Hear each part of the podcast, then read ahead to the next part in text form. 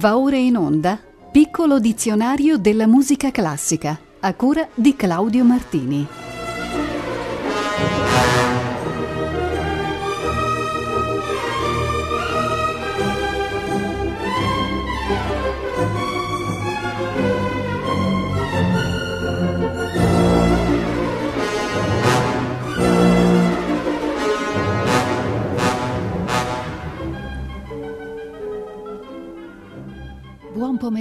A tutte e a tutti voi. Questa è la prima puntata del 2023 del piccolo dizionario della musica classica e dopo aver di nuovo augurato di cuore buon anno a ognuna e ognuno di voi, le diamo subito un carattere internazionale parlando del termine sketch. È un vocabolo inglese che deriva dall'olandese sketch, il quale a sua volta risale all'italiano schizzo. In campo musicale essa indica una breve scena, oppure un quadro o un numero di uno spettacolo per lo più di varietà o comunque di genere leggero. Nel repertorio inglese ha però un significato più ampio e si riferisce ad un brano descrittivo di paesaggi o situazioni emotive, generalmente parte di qualche raccolta a tema. In scaletta abbiamo una composizione di Frederick Dilius.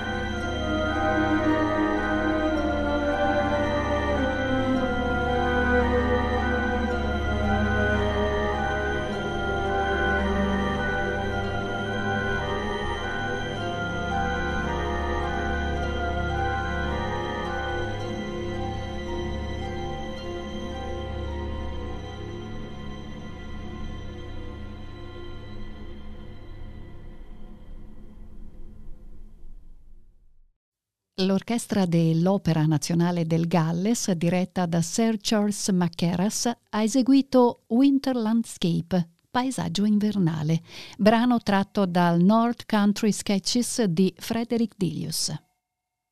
Ci spostiamo in Norvegia per descrivere il vocabolo slot, una forma di canto e di danza profondamente radicata nelle tradizioni popolari del paese. La parola ha una radice comune con il lemma mietitura, il che rafforza il legame con la vita rurale del paese. Lo slot ha caratteristiche uniche, proponendo danze molto vive e percussive, suonate quasi sempre con l'Ardingfele, il violino tradizionale a otto corde di Hardanger è però stato anche assorbito dalla musica classica tradizionale, come dimostra questo vivace brano pianistico uscito dalla penna di Harald Severud.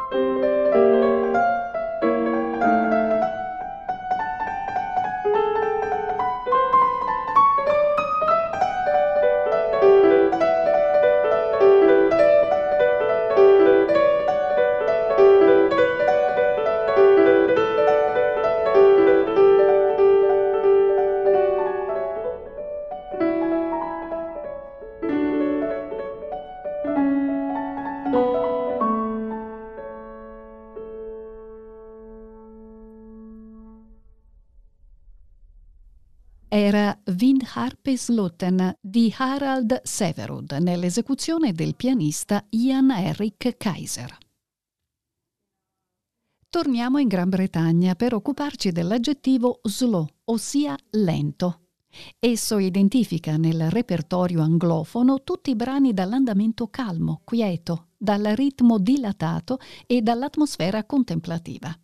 Ne abbiamo molti esempi, dal Rinascimento alla musica contemporanea. Abbiamo pensato di proporvi un estratto dal Nocturnal da John Doland, composto nel 1963 da Benjamin Britten. Indicato in partitura come Slow and Quiet, è un meraviglioso adagio per chitarra sola che rievoca le delicate musiche cortesi dell'Inghilterra a cavallo tra 5 e 600.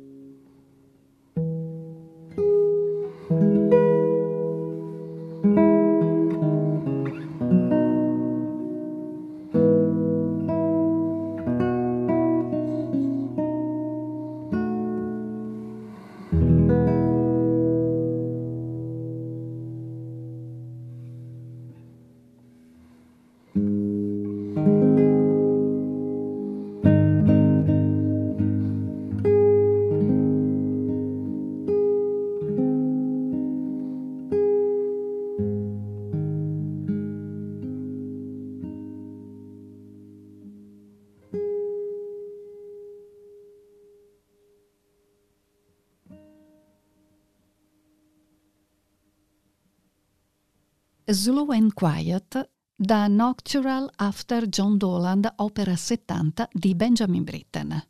Alla chitarra Stefano Grondona. Una forma particolare della musica orchestrale leggera degli ultimi anni del Novecento fu lo slow fox, versione lenta del celebre foxtrot inventato dagli americani.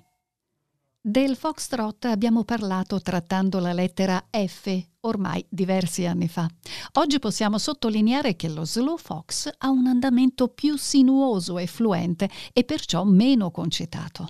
Eccovene un bel esempio, l'interpretazione lenta data al brano Moonglove, uno standard dello swing composto da Will Hudson e Irving Miles nel 1933 e reso celebre da Benny Goodman e dalla sua orchestra.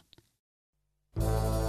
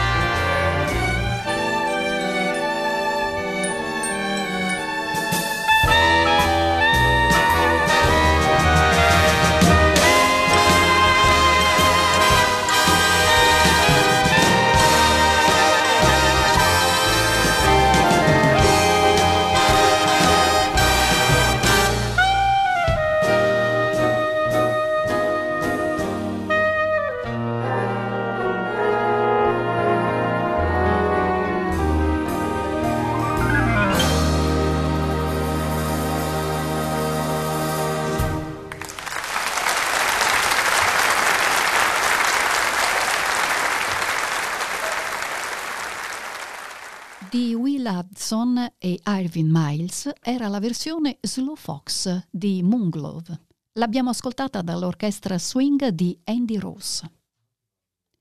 Torniamo alla lingua italiana e analizziamo il gerundio smorzando. Esso indica l'effetto di attenuazione dinamica e ritmica introdotta in un brano al fine di ottenere un'atmosfera più soffusa, più ovattata. È dunque una variante dei termini diminuendo, rallentando, eccetera. Lo troviamo in un breve brano del compositore belga François-Joseph Dizzy, vissuto tra il 1780 e il 1840. Fu un rinomato virtuoso dell'arpa, stimato da Muzio Clementi e amico di Chopin. Fu anche professore di musica delle principesse della famiglia reale a Parigi.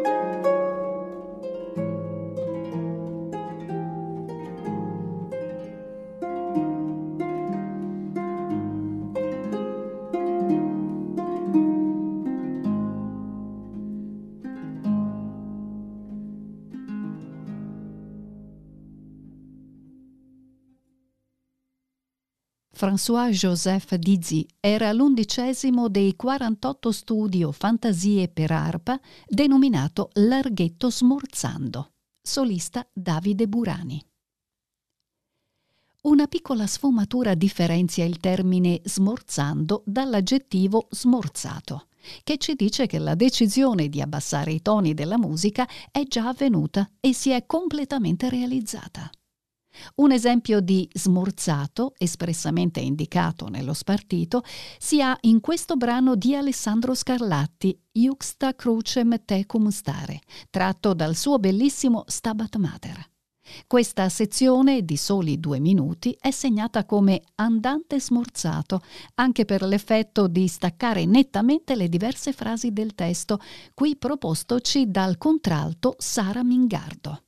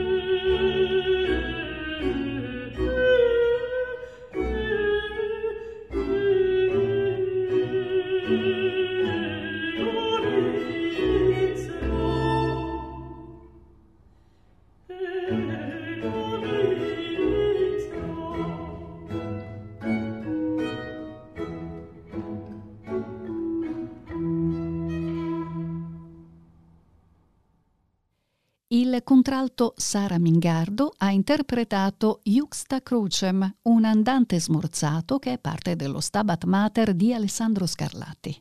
Rinaldo Alessandrini ha diretto il concerto italiano.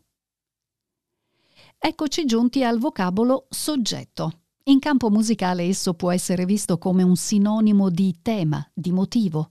È in ogni caso un elemento costitutivo del discorso compositivo. Lo troviamo frequentemente nelle fughe barocche, dove il tema principale è detto soggetto e quello secondario invece controsoggetto. Oppure esistono brani come quello adesso in scaletta, ove si costruiscono variazioni, alterazioni, improvvisazione su un soggetto predefinito. È il caso di questo lavoro di Frescobaldi.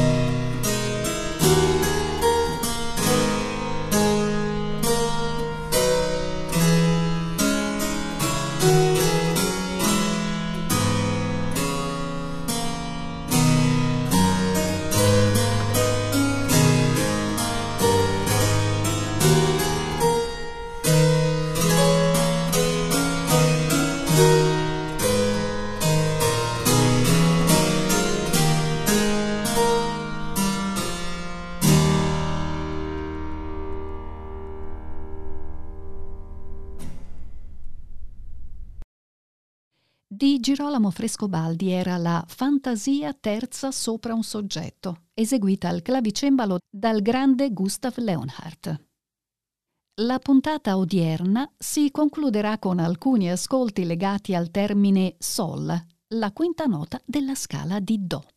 Cominciamo dall'accordo di Sol maggiore, che per i teorici della relazione tra armonie e loro significato è la tonalità della calma lirica, idillica, quasi rurale, quella della passione soddisfatta, dell'amore fedele, della vera amicizia. Essa esprime dunque un'emozione gentile e pacifica, perfettamente esprimibile all'interno dello stile del classicismo storico.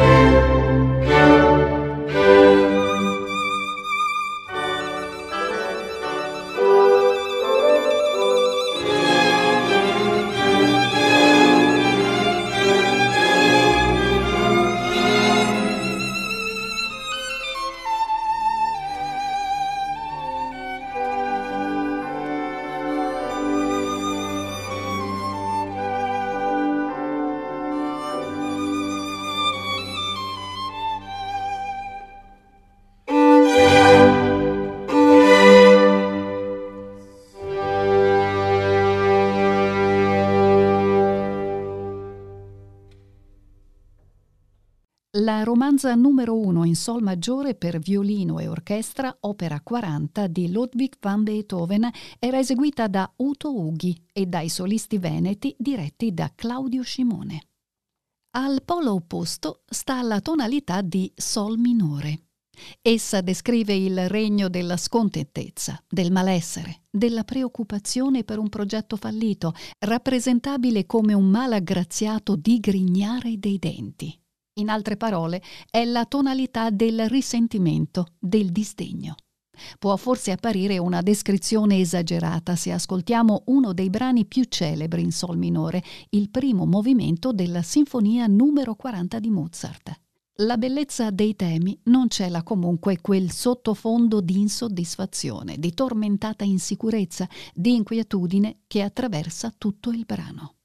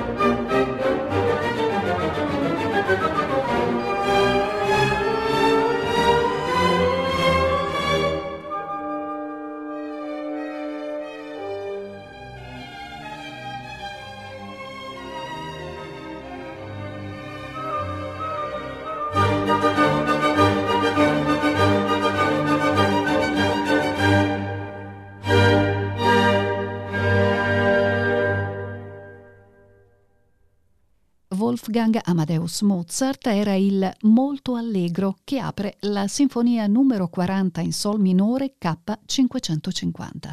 Sul podio dei Wiener Philharmoniker era Leonard Bernstein. Venendo poi al Sol bemolle maggiore, ci imbattiamo in una tonalità che esprime il superamento delle difficoltà, la vittoria contro le avversità, il sospiro di sollievo che si emette quando gli ostacoli sono sormontati. È l'eco di un'anima che ha fieramente combattuto e che ha finalmente conquistato l'obiettivo. Ascoltando l'Impromptu opera 90 numero 3 di Franz Schubert possiamo ritrovare questo sentimento, forse insieme all'ansia che resta addosso quando, raggiunta una meta agognata, ci si volta indietro a guardare quanto questo esito ci è costato in termini di fatica e di sofferenza.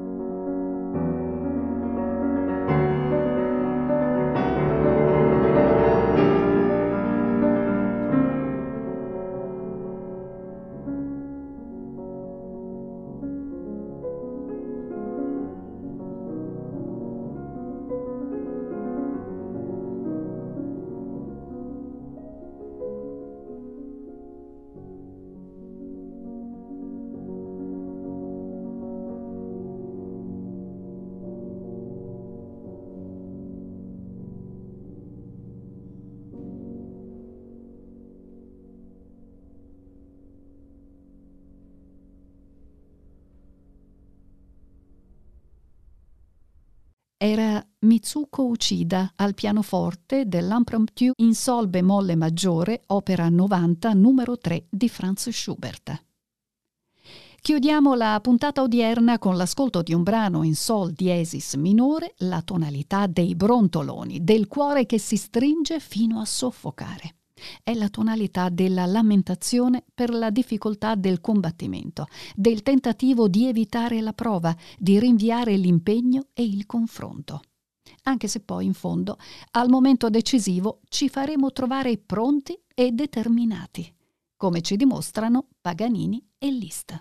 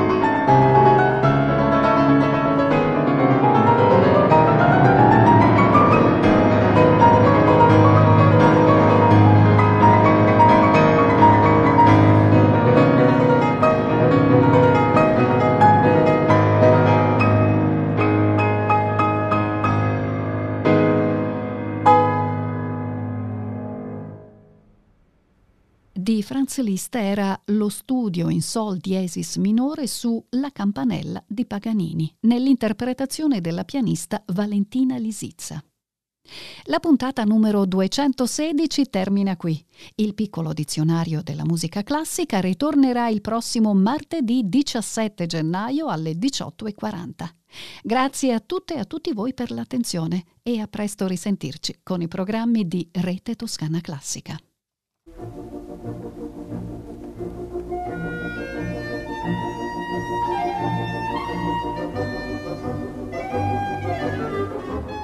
Abbiamo trasmesso Piccolo dizionario della musica classica a cura di Claudio Martini.